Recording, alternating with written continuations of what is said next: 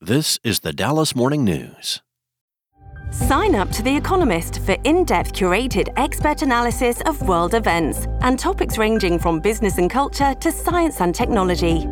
You'll get the weekly digital edition, online-only articles, curated newsletters on politics, the markets, science, culture and China, and full access to The Economist Podcast Plus.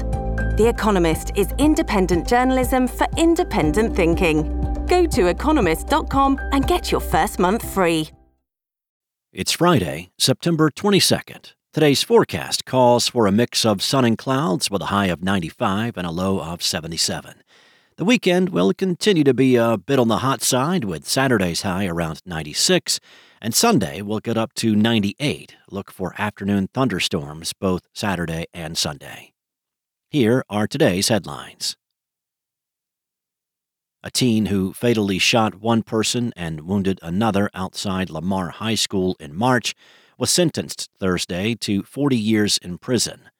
The Tarrant County District Attorney's Office said Thursday the 16-year-old will spend the first part of his sentence in a juvenile facility and will have a hearing on his 19th birthday to determine whether he'll be transferred to an adult prison. Investigators said the shooting outside the Arlington High School happened on campus at about 6:55 a.m. March 20th before the school day began.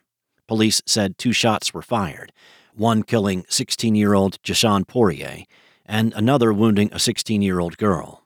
Last week, the teen pleaded true, which is used in juvenile cases, to accusations of capital murder and 3 counts of attempted capital murder. He cannot be released on parole by the state's Juvenile Justice Department for 10 years.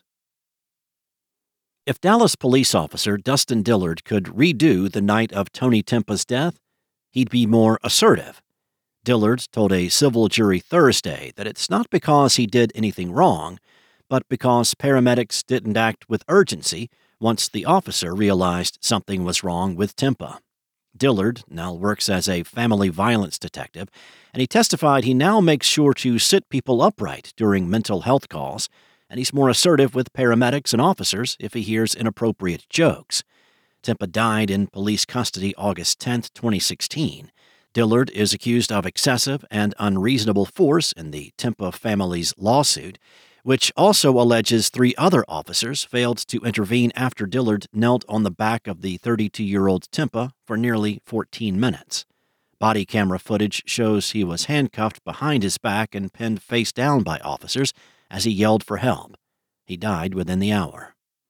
The city of Dallas is representing Dillard along with Kevin Mansell, Raymond Dominguez, and Danny Vasquez. All but Mansell remain on the force. Up next, in his first interview since acquittal, Attorney General Ken Paxton said, without proof, that his impeachment was a collusion between Texas House Speaker Dade Phelan, Democratic state lawmakers, and the Biden administration to have him removed from office. He also teased that he could run for the U.S. Senate in 2026 for the seat held by Texas Republican Senator John Cornyn, who he attacked as a puppet of the Bush family. The Senate acquitted Paxton of all 16 impeachment articles Saturday, the latest example of his resiliency in a political career plagued by scandals. 4 other articles were dismissed.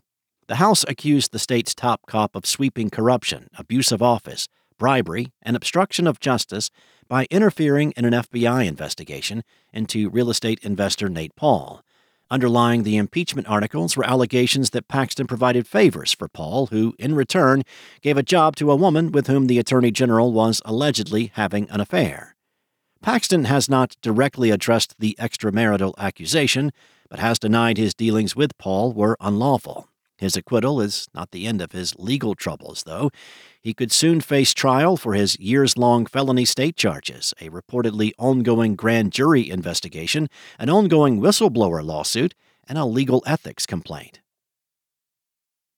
And finally, a lost Dallas tortoise that at one point in its life lived at the Tiger King's zoo has been found and reunited with its owner. Lorenzo, a sulcata tortoise, had been missing for 5 weeks after it wandered away while grazing in his 1-acre yard. Sulcata tortoises escape quite often, undeterred by fences, enclosures, or even bodies of water. They also can get quite far, moving faster than many people would assume. Lorenzo, however, didn't make it that far. He was found just across the creek from his owner's property, apparently grazing and burrowing unnoticed for the past 5 weeks. Gabriel Fernandez bought Lorenzo in 2021 when he purchased him from Jeff Lowe of Tiger King fame. Thanks for listening. For more on today's stories and for the latest breaking news, visit dallasnews.com. I'm Steve White. Have a wonderful weekend, and I'll be back Monday with more from the Dallas Morning News.